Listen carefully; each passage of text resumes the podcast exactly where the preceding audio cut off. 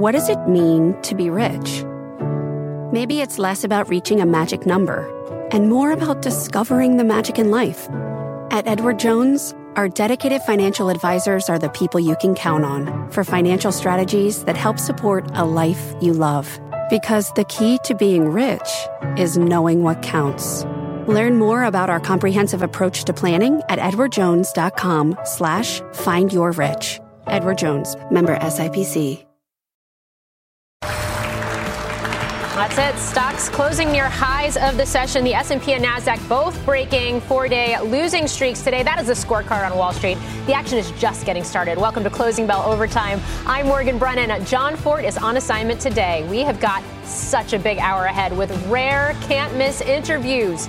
In just a moment, we'll speak with Jennifer Nason, the global chairman of JP Morgan Investment Banking, who has more than 30 years of experience at the firm. We're going to get her read on the fledgling IPO market the outlook for M&A, and much, much more. Plus, the CEO of $150 billion metals and mining giant BHP Group joins us to talk China, the global economy, the impact of the UAW strikes on his business, and we'll also get some after hours action when RV maker Thor reports results. Big t- ticket consumer discretionary. Key reading there. We're going to bring you those numbers as soon as they cross. We begin with the market as stocks try to claw back following their worst week since March, though rising yields putting a cap on sentiment. Joining us now is SEI Chief Investment Officer Jim Smigiel and Baird Investment Strategy Analyst Ross Mayfield. Good afternoon to you both. Jim, I'll start with you. Yes, stocks closed higher today, uh, but we also had the yield on the 10 year at a fresh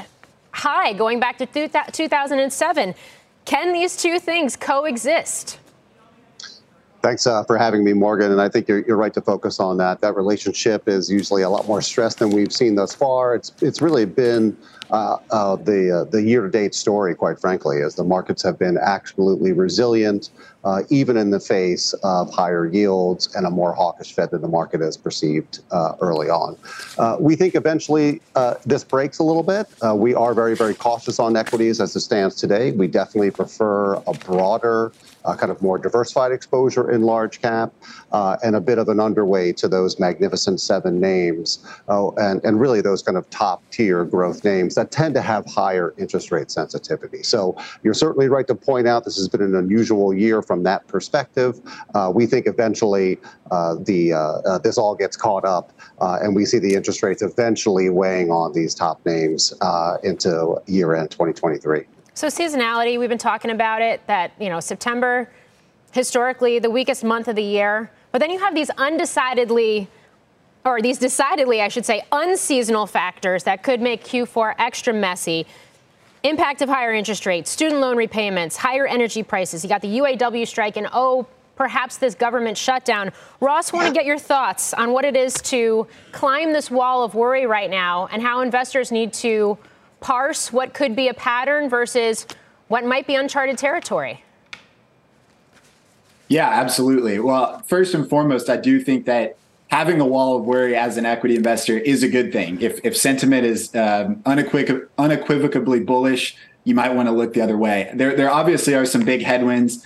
You know, government shutdown isn't something that has historically been a big weight um, the student loan repayments is uncharted territory. We'll see how much of a headwind that is to the consumer. We can see consumer discretionary stocks taking it on the chin lately. Part of that is higher rates, but I think part of that is the market sniffing out that the consumer might finally be close to to tapping out after carrying the economy for the better part of 18 months.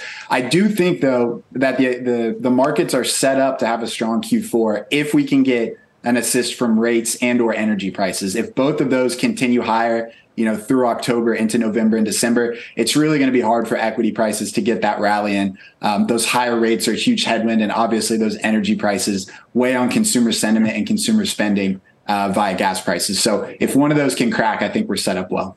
Okay, so how so how would you be advising investors to set up right now then, Ross? What are you betting on?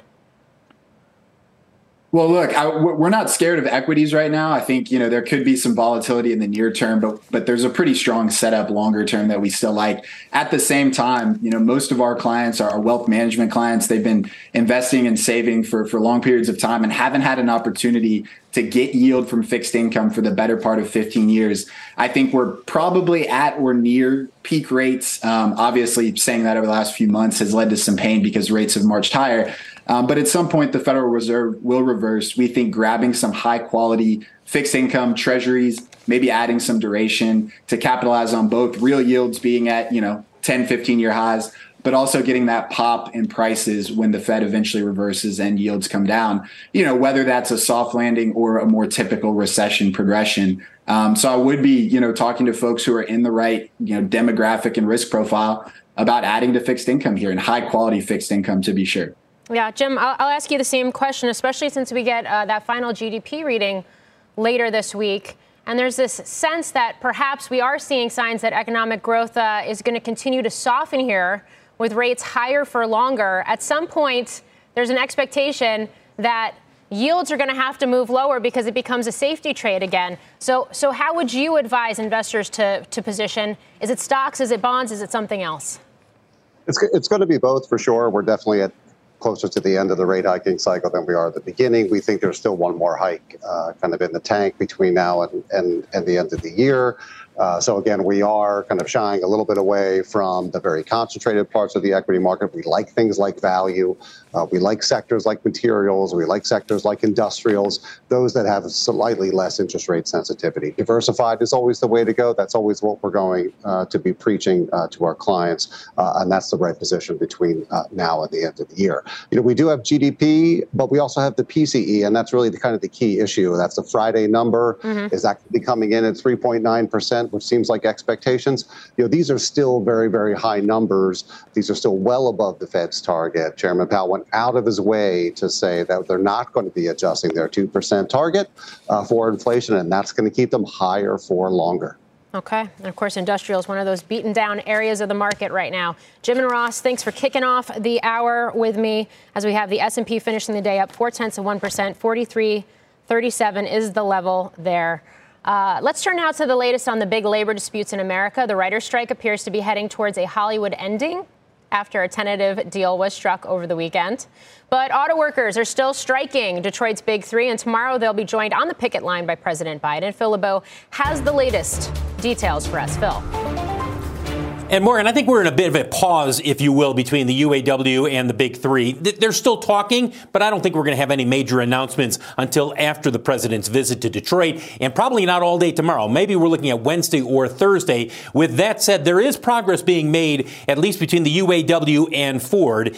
I've talked with people who are familiar with the discussions that happened over the weekend. They were very active talks, and that they did make progress, though Ford put out a statement saying, look, there are still some gaps that need to be cleared before we're close to an agreement encouraging news nonetheless. GM and Stellantis, a couple of people have emailed me today. They said, Are they not talking right now? Yes, they're still talking. They're still in negotiations, but they probably are not as far along as Ford and the UAW. And then you've got President Biden visiting tomorrow. By the way, this is a move that a number of Democrats have said, Get out there, show even more forcefully that you are with the uh, strikers uh, in this clash between the UAW and the Big Three. To that end, Illinois Senator Dick Durbin was meeting with UAW strikers in Illinois today. We heard from Rashida Tlaib, who is the Democratic representative uh, who has a number of uh, auto plants in her district just outside of Detroit. She spoke at our UAW rally last Friday.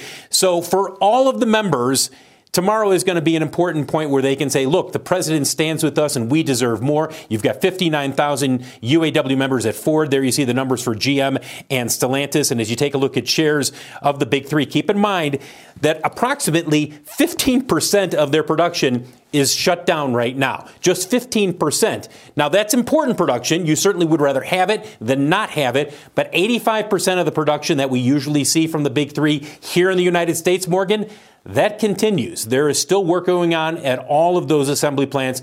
Will be interesting to see what the next move is from the UAW after the president's visit. And to your point, uh, certainly become a key stop on the campaign trail for, for Biden and for others. Okay, whether we get a, a resolution to the strike sooner or later, it would seem that prices eventually are going to have to go up here for new vehicles because the cost to make them is going to go up. Am I thinking about this the right way? What does this do to prices? Uh, eventually, we, I think we do see prices move higher, not just because of this agreement, but just because the market's so tight right now, Morgan. That's the bottom line. Even though we have seen an increase in production, we are not yet close to where they were before the pandemic. They're getting there, but they're not there yet. And that's a bigger driver than anything else. And that's why we haven't seen a major pullback in prices. Do we expect new vehicle prices to pull back more this year? Yes. Almost everybody in the industry says that's going to happen. But I'm not expecting them to go back to where they were two years ago. That's just not going to happen. There's so much demand that is still out there. Call it pent up demand, call it whatever you want. That's still out there, and that's still driving the relatively strong pricing that we have for the new vehicles. And of course, it's so key to the broader inflation discussion. Phil LeBeau, thank you for bringing us the latest.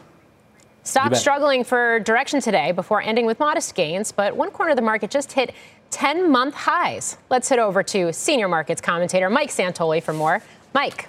Yeah, Morgan, along with things like crude oil hitting, uh, I guess, 11 month highs, you have obviously treasury yields, as you mentioned, making, uh, I don't know, 15, 16, 17 year highs. You have the U.S. dollar index up at the highest level since last November, around 106. The last time we were close to here, right there, that's March 8th of this year. What happened on March 9th? Silicon Valley Bank went down, or at least began to, and it created this huge uh, kind of rush to sell the dollar, in part because it was seen as if uh, the Fed was going to be done sooner than anticipated. Well, we've rebuilt those Fed expectations. Obviously, U.S. economy also holding up better than some world markets. You just have outright weakness in things like the yen, the Chinese currency, and now the euro after uh, it seems as if their economy might struggle too. So it's a headwind. I don't think it's kind of make or break at any given level uh, because we do have mostly a domestic uh, economy, a domestic driven economy, but it is something to watch along with other tightening financial conditions. Now take a look here at transports, the S&P 500 transport sector relative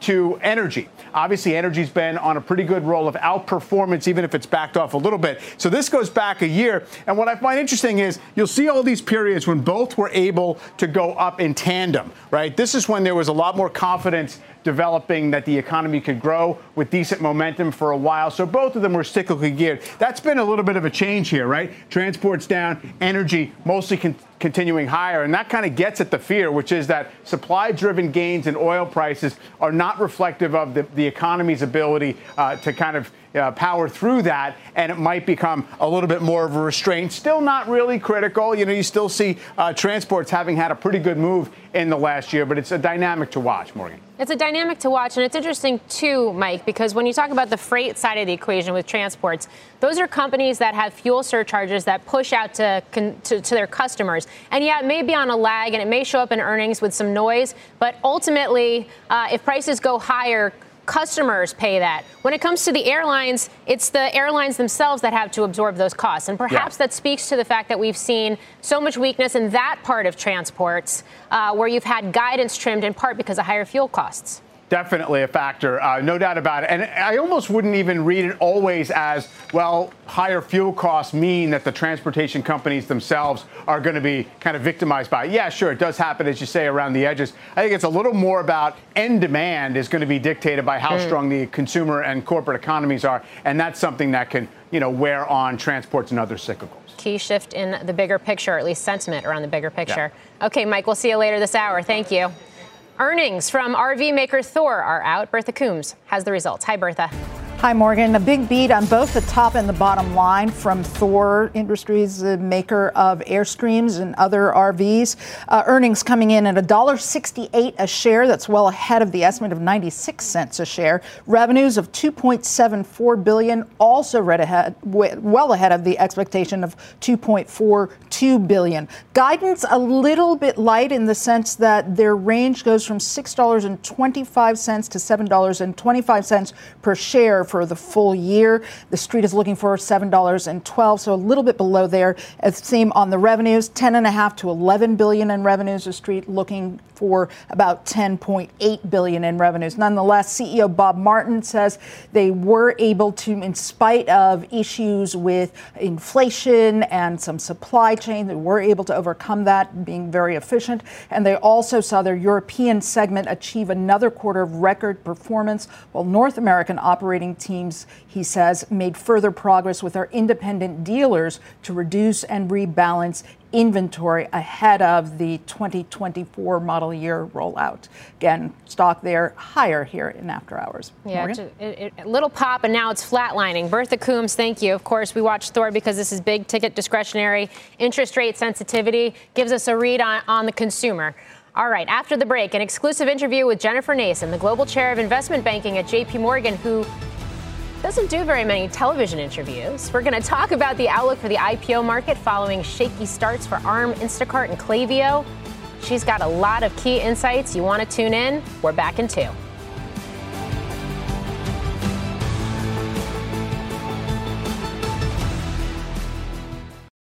Hey there, Brenda. It's Carol. Exactly. So, which leg are we operating on? You mean arm? It's all connected. Asking the right question can greatly impact your future. Are you sure you're an orthopedist? Actually, I'm a Sagittarius. Especially when it comes to your finances. Do you have a question? Are you a certified financial planner? Yes, I'm a CFP professional. CFP professionals are committed to acting in your best interest. That's why it's gotta be a CFP. Find your CFP professional at letsmakeaplan.org. People today can spend half their lives over 50. So it's good to be financially ready for what's important to you as you get older, like a family vacation. Or starting your dream business.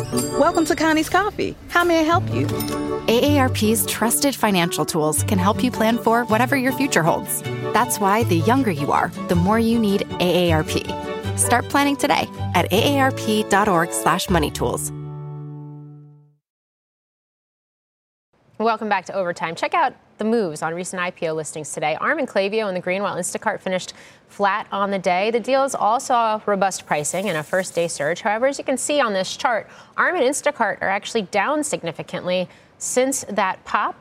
Joining us now for an exclusive interview is JP Morgan's global head of investment banking, Jennifer Nason. She's been with the firm for more than three decades, working on deals including Cisco's recent offer for Splunk. It's so great to have you here. Thanks for being on set.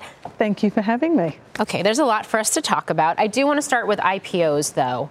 Um, and I guess first, sort of a week and a half, two weeks in, three weeks in, depending on which company we're talking about, can we say that these have been successful and that the pipeline is reopening? Yes, we can. Uh, three deals, three very different IPOs sort of have reopened the IPO market, and now we need to build from here. And I think we have three happy clients with what they've accomplished. Yeah, yeah. and JP Morgan was book runner on, on all three of those offerings. So, other companies that you work with, are you having conversations about about them going public now? Yes. So we have a robust pipeline. It's all a question of timing and and when to go to market. I think we'll see a few take advantage of the fourth quarter, but most will push things to Q1 or Q2. I think largely because um, you can you know work off 25 metrics at that point. So that'll be one of the reasons why people push it. But it's an election year, there's market risk, so there's a lot of trade offs in all this decision making right now, which I think is super interesting. Not to go through all 25, but when you say 25 metrics, what do you mean? What, what, what's, what's special about Q1 versus the last quarter of the year? Well, I think people can look, as people um, talk to investors and position their story in the market, they can look further forward. As we cycle through this year and get into next year, then investors will be having conversations about, you know, financial performance in 2025 as, uh, as companies tell their story, either on the road or just in positioning ahead of time. Has the traditional playbook, IPO playbook, is that is that still in effect here, or is this is this a new world order? Yeah, so I, I think it's a completely new world order. So I think in 2021, not that it was rinse and repeat, but the market and issuers and investors kind of had their playbook together. You knew what to expect from investors if you were taking a company public. Um, so while the factors haven't changed, I think the tension between them and the trade offs you have to make have, have it's all been sort of thrown up in the air in my view. So for example, deal size. What do you need to make sure um, to have appropriate liquidity, but how much of your company do you actually want to sell right now? Cornerstone investors, sort of unheard of in the US market for a long time, now very much part of uh, the routine, and we saw that with at least two of the deals that that happened last week. Retail versus institutional lockups. What can you, you know, where can you push the market? Where can't you push the market? So what we believe to be true in 2021 is no longer true today, and that's sort of determined in market. So I've been around a long time. This feels more normal to me when I think back over the arc of history okay. than the playbook we were using in 20 and 21. Is it a lot of retail investor engagement around these IPOs? And I ask that because these are IPOs that priced higher than or at the high end uh, of their ranges. We saw that first day pop, but then we saw things fade from there. So I just wonder is success in the eye of the beholder here? What does it mean for a retail investor? Well, I think retail investors are always a factor, always have been, always will be, and they were in the three IPOs that we've been uh, talking about. And certainly when you have a big retail brand name like Insta, that's definitely going to attract uh, retail um, attention. So I'm not particularly. I don't think there's anything to be particularly concerned about there. Mm-hmm. I think it's just understanding how the market is moving around. And let's face it, this was a big week, three big deals the market's got to get its muscle memory back a little bit around some of these deals. So I think we're going to see some of that volatility. But you had a guest on earlier today who made a very good point that, you know, we shouldn't judge these IPOs after a handful of days. Let's have the conversation in the weeks and months ahead. And speaking of, I guess, for lack of a better term, exit strategies, M&A, we're starting to see that pick up a little bit too. Uh, J.P. Morgan was involved in, in, the Cisco deal for Splunk last week, which was the biggest ever acquisition uh, by that tech giant expectation that we're going to see more of that type of deal making pick up, especially given the fact that regulators, the FTC, for example, have had some kind of high profile setbacks in the courts? Yeah, so the regulatory issue has been a real dampener on M&A, certainly in the tech sector, which is where I spend most of uh, my time. So let me just give you a, a, few statistics. So usually the tech M&A market averages about half a trillion a year. That's the sort of five-year average. In 21 we spiked at a trillion and currently we're running at about a quarter trillion for the year. The big problems in the first half were regulatory, general macro, and um, and the fact that sponsors were sort of out of the market. They're 40% of the M&A market usually. They stepped back because rates were rising and, and capital was suddenly very expensive. But you see the Splunk deal happen, you see the IPO market open, and I think that's going to be a bit of a shot in the arm. And if Microsoft gets Activision done, if Broadcom can get VMware done, if we see a little bit of a path through some of these regulatory challenges, we could really see it open up. And we see some secular growth, tr- growth trends, whether it's AI, whether it's cyber. I mean, is this is this the area where deal making, or you would expect deal making to to sort of uh, take take shape the most aggressively? Well, a lot of the AI acquisitions, quite frankly, at this point would probably be relatively small, although there could be a, a lot of them. Cyber is still a key area, and that was largely the reason um, that Cisco acted. But I think we could see some more scale plays. I think um, there's some good old fashioned industrial logic in a lot of these deals, a lot of synergies to be had, which hopefully Cisco will extract from the uh, Splunk deal. So I, uh, I actually think we might see some big deal making um, as we move through the rest of this year and into next year. Corporate issuance, we saw a flurry of it in the debt markets uh, earlier this month. Does that continue as well? Yeah, I feel very good about the debt markets. I think September will be the best month in the leverage finance market in terms of volume of issuance in 18 months. 60 billion ish, I think we're going to we're going to hit. Um, we saw we worked for WorldPay and then raised the nine billion that GTCR needed to finance that deal. That all went uh, very well. And in some other deals in leverage finance, as you know, as you move down the rating spectrum, it can become a little more hand-to-hand combat with the market. And we saw NCR get a, you know, a deal done to affect their um, corporate separation. So markets are open, capital's available, and the fact that we could see 60 billion out of leverage finance in September is, a, I think, a real shot in the arm. We we finally have some stability. Nobody wants to pay nine percent on their debt, mm. but there's just less volatility now, so that's encouraging people back into the market. Just just quickly, then, would you say that this is a new normal among higher rates, or is this a window uh, for some of these types of deals and funding? To get done before the markets take a leg lower? Yeah, well, if you listen to my boss, um, Mr. Dimon, he's cautioning everybody about, you know, further rate rises and inflation still not being tackled. So I think, um, I think if you need capital and have, you know, good investment choices, I would be, I would be getting ready to tap, whether it's the IPO market, a leverage finance market, whatever capital you need, I would be head up and eyes wide open right now. Jennifer Nason of JP Morgan. So great to have you here on set. Thanks Thank for joining you. me. Thank you. Well, Amazon moving higher today, speaking of deals. After making a multi billion dollar move in the AI space, investing big bucks in a company we profiled on Overtime back in July. We're going to bring you those details and we'll ask an analyst if this new approach to AI will move the needle for the company. And we, as we head to break, take a look at one of today's biggest winners, Williams Sonoma, jumping on news that Green Equity Investors has taken a passive 5% stake in that company. Shares finished the day up almost 11.5%. Big move. We'll be right back.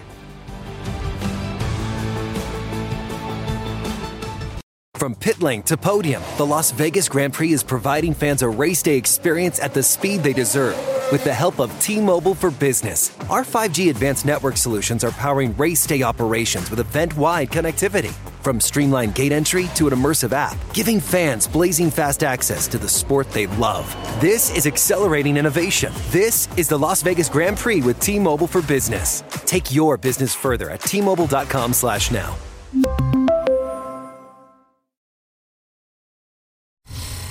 Welcome back to Overtime. Amazon burnishing its AI credentials today. The stock closing higher after the company and OpenAI competitor Anthropic announced a partnership. Amazon will invest up to $4 billion as part of the deal, while Anthropic will use AWS designed chips for training its models. Anthropic co founder Daniela Amodei joined us on Overtime in July. Here's what she had to say about the cost the company faces it's just very capital intensive to kind of train these uh, you know these larger models. And so you know we've been very you know lucky to be able to you know partner with gcp uh, to you know be able to train these models and make sure that you know we have you know reliable and enough capacity uh, for our users. Uh, and of course this is just an area that's uh, that you know industry wide is is something that's that's evolving. All right joining us now jefferies analyst brent thill. Brent what do you think? Especially given the fact that this is not an exclusive deal, and we know Anthropic was invested in by Google just earlier this year. Amazon needed this. They were way behind Microsoft, way behind Google and AI. And this was badly needed. The industry has been looking for a catalyst to let Amazon open up in AI. Uh, so we think this is really good for Amazon. They needed the AI uh, expertise. Anthropic obviously gets the largest cloud computing install base, 85 plus billion dollar run rate uh, at Amazon AWS. So it's a win win. Look, we're really early. This is very, very early. We're in like, it's not really going to have a big impact until 2024. So we think for the industry, a lot of this is hype.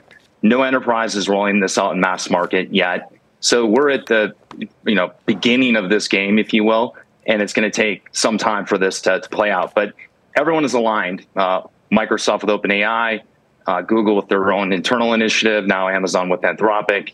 Uh, you've had others, uh, Databricks Spot, uh, Mosaic AI. So you're seeing the big tech vendors align with with different AI partners, and I think ultimately uh, many of these many of these models will actually coexist at multiple platforms. So good move by Amazon. They needed it. They needed a jump start we'll see where it goes. And uh, we're we're bullish that Amazon can figure this out. But they're again really behind in the game, but the game is just getting going. Okay, are they really behind, or is it that the optics that they seem to be behind? And I ask that because Andy Jassy was on the show, uh, you know, over the summer and talked about AI and all of the efforts and how this is playing out not just in AWS but really across the company, and that he sort of sees it as three different tiers.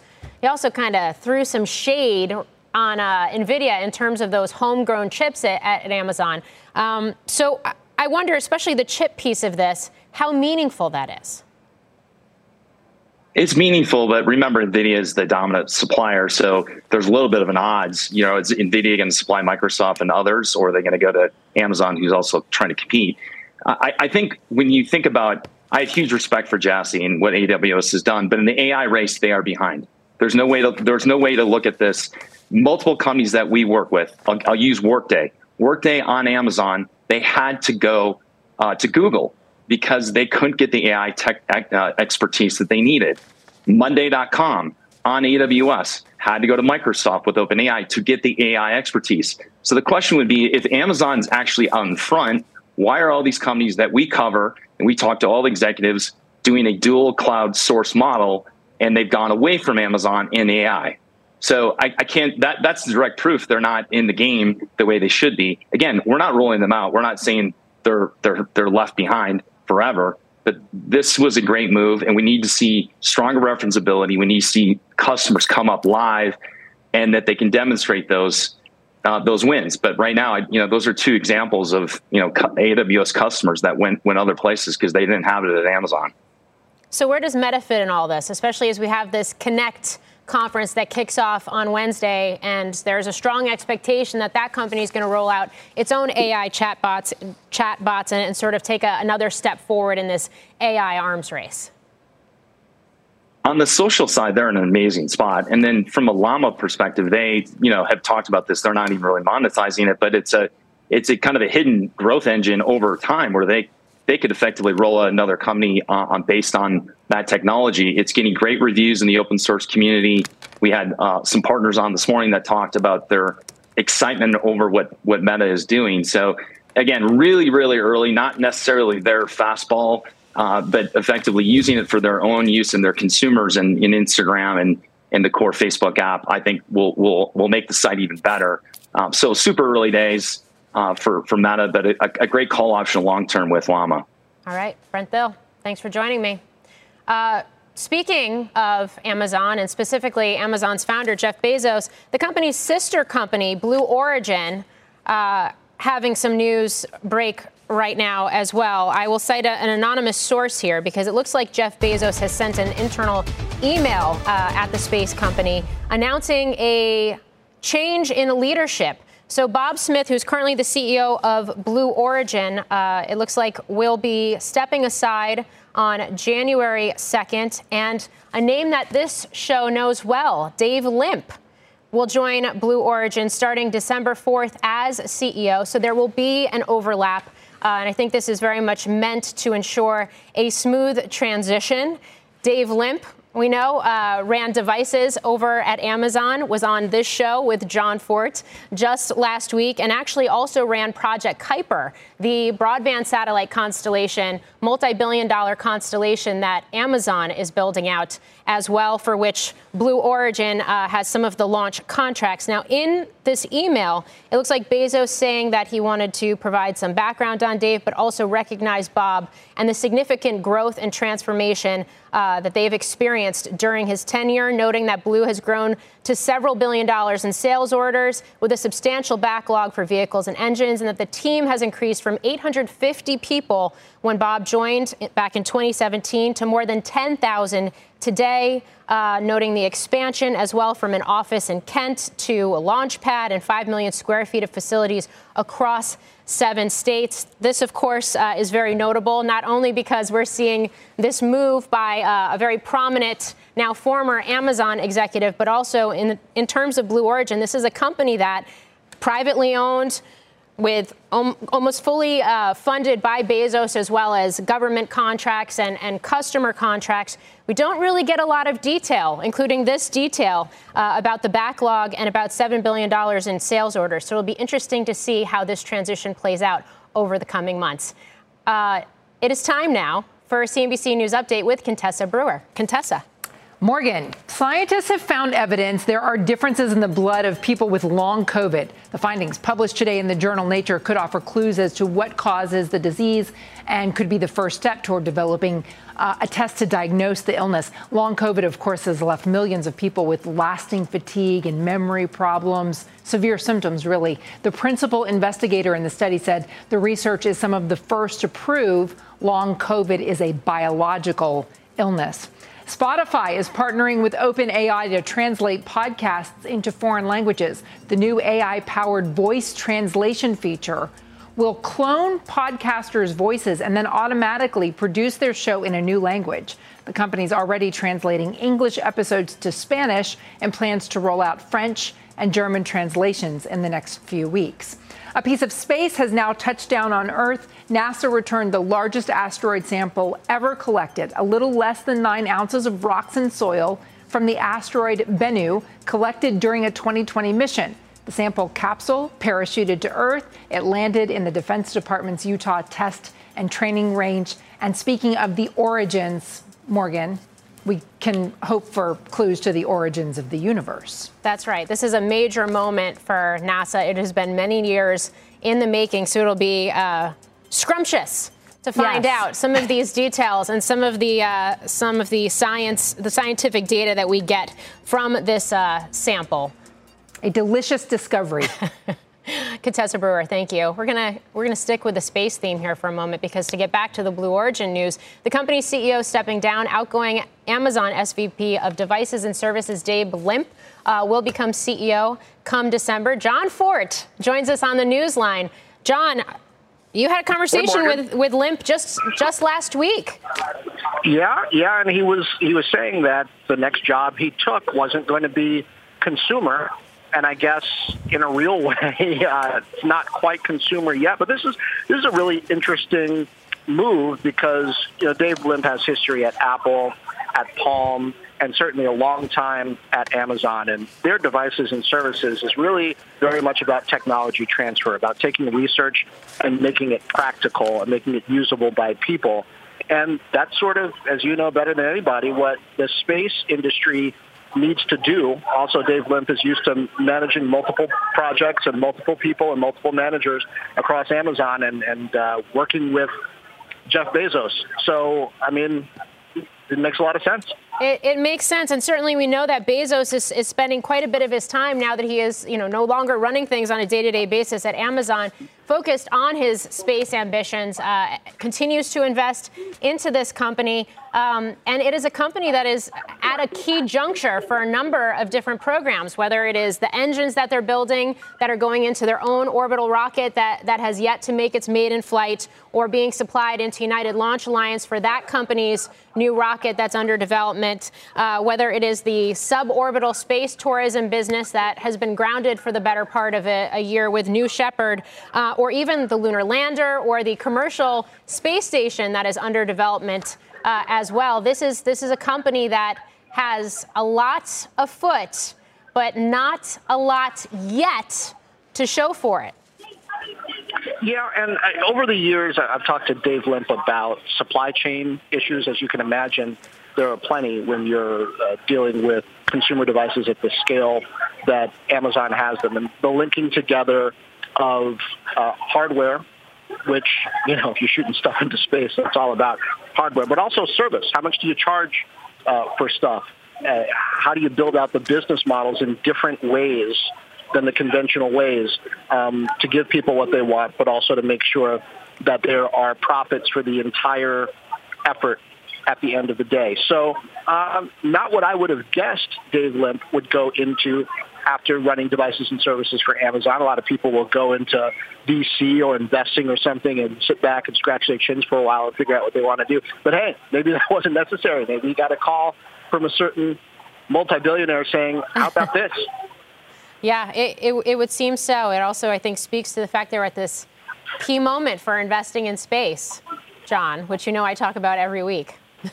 oh, we love it uh, because really, uh, it's the it's the full spectrum and really shows the innovative ambitions of so many of the folks along the West Coast and, and certainly beyond there who are yes dealing with day to day technology issues. Elon Musk, you know, early on was dealing with PayPal, but you know, Mm-hmm. ended up dealing with SpaceX. You know, this is this is that that really tough long-term science problem that sometimes uh, Silicon Valley and Seattle types got accused of overlooking in favor of uh, tweaking advertising outcomes, uh, not thinking big enough. This is a big problem to solve. It is a big problem to solve. We'll see how all of this plays out now. Jon, thanks for joining us on the Newsline Good from talking to you. assignment. We'll see you back on set tomorrow. After the break, what the yield curve and Google search trends can tell us about the odds of a recession in America. Mike Santoli digs through that data when overtime returns.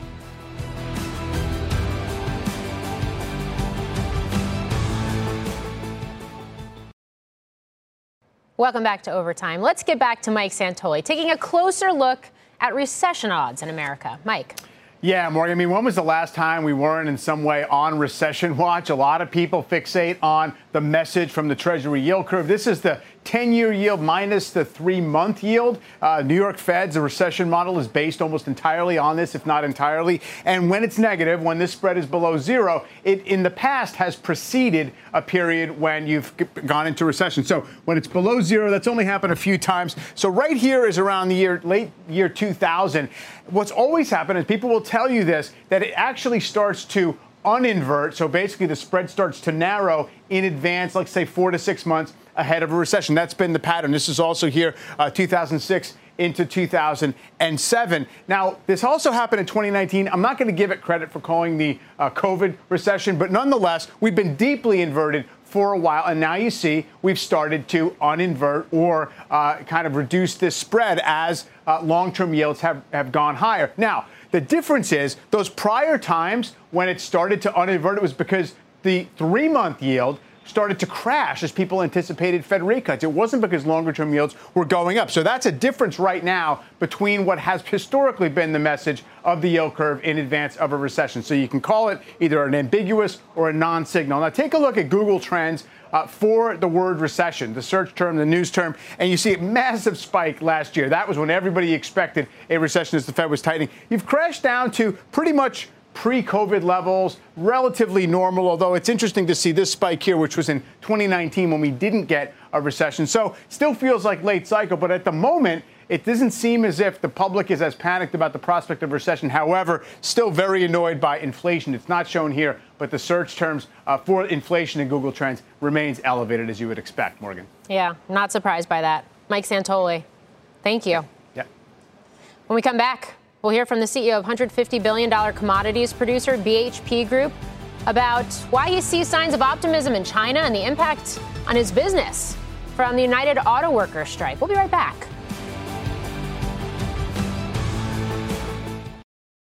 Welcome back to Overtime. Chinese property developer stocks tumbling overnight after embattled giant Evergrande said it would have to delay a debt restructuring meeting and that an investigation into one of its subsidiaries is preventing it from offering new debt notes. The trouble in the Chinese property sector was one of the topics I covered in my conversation with Mike Henry, CEO of mining and metals company BHP Group.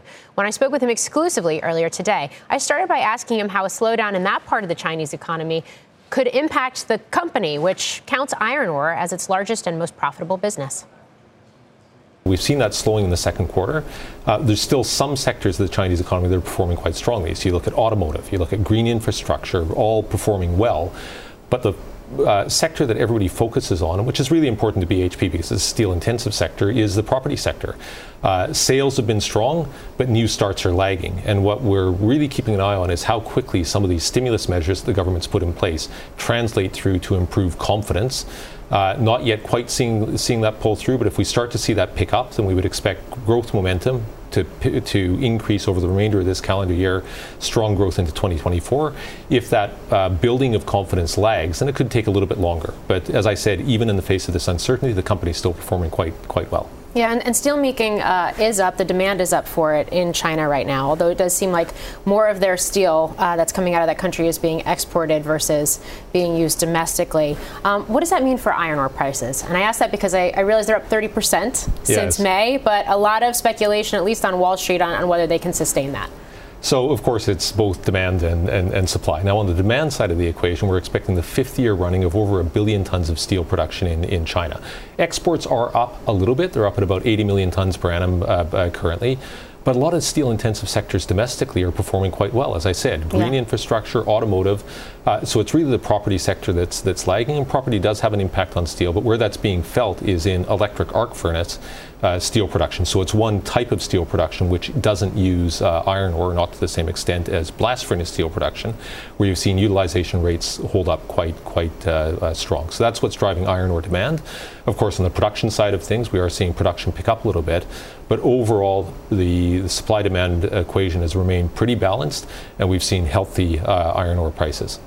And so you expect the iron ore prices to, to stay at these levels? It's always hard to call the, uh, the, the short term, but one thing I would say about our business is we've worked really hard over recent years to become the low cost supplier, in, so lowest cost supplier of, of iron ore globally in terms of major producers, which means that we're resilient. We've got this great business in all seasons, where even as we see uh, iron ore prices cycle as they, as they will over time, uh, this business will generate pretty healthy healthy margins. We're seeing a lot of supply chain diversification to India. Have you been a beneficiary of that?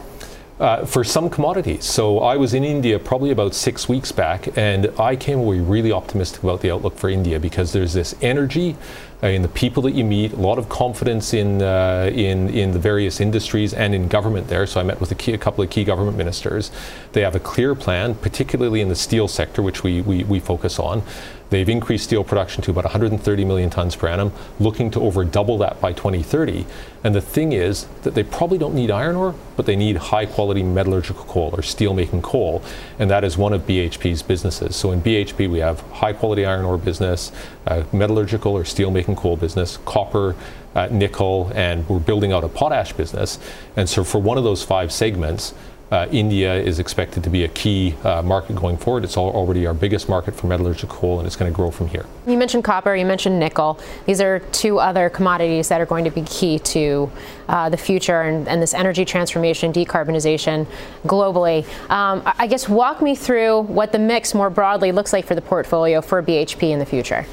So let me start with copper and nickel because the um, and many people don't realize this. The world's going to need two times as much copper in the next 30 years as the last 30, four times as much nickel, and BHP holds the world's largest copper resources, the world's second largest nickel sulfide resources, and so we're right, we're right at the forefront of this uh, growing demand for copper, nickel, and some other commodities that the world needs for uh, for decarbonization. So copper, Dr. Copper, uh, or even any of these other industrial commodities that we've been talking about right now. Um, what is it telling us about the state of the global economy? So the um, look, global economy uh, overall, and BHP is a long-term uh, uh, company. So obviously, of course, we need to be ready for the cycles, but we're looking long-term.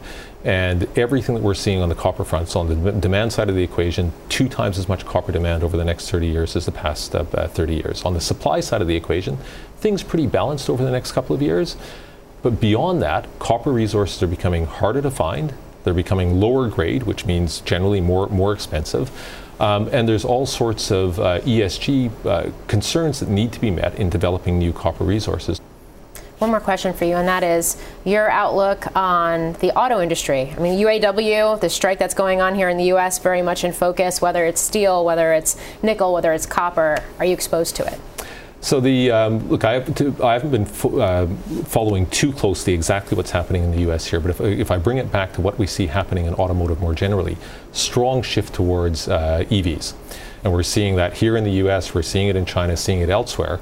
And as that plays out, there's going to be a lot more need for nickel, copper, and other uh, metals and minerals. And so we've been working with a number of the automotive manufacturers on supply of those commodities uh, uh, sustainably.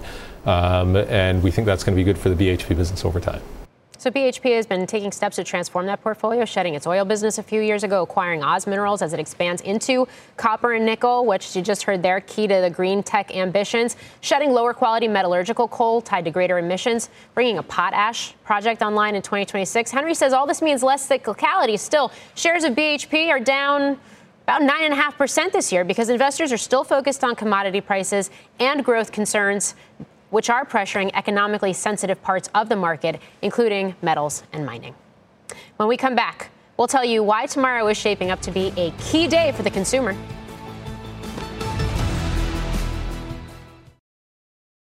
Welcome back. A number of consumer focused events will be front and center for Wall Street tomorrow. Before the bell, we'll get earnings from Whole Food supplier United Natural Foods. Later in the morning, we'll get new home sales, consumer confidence data, and on overtime, so right here, consumer bellwether Costco reports quarterly results. That stock is up more than 20% on the year. And of course, in focus will be how consumers are splashing money out if they are, how discerning they're going to be, uh, especially as we do see student loan repayments start later this week. We have the impact of higher interest rates uh, and a number of other factors, including still persistent inflation. Uh, markets finishing the day higher. The S&P and Nasdaq snapping a four-day losing streak. That's going to do it for us here at Overtime. Fast Money begins right now.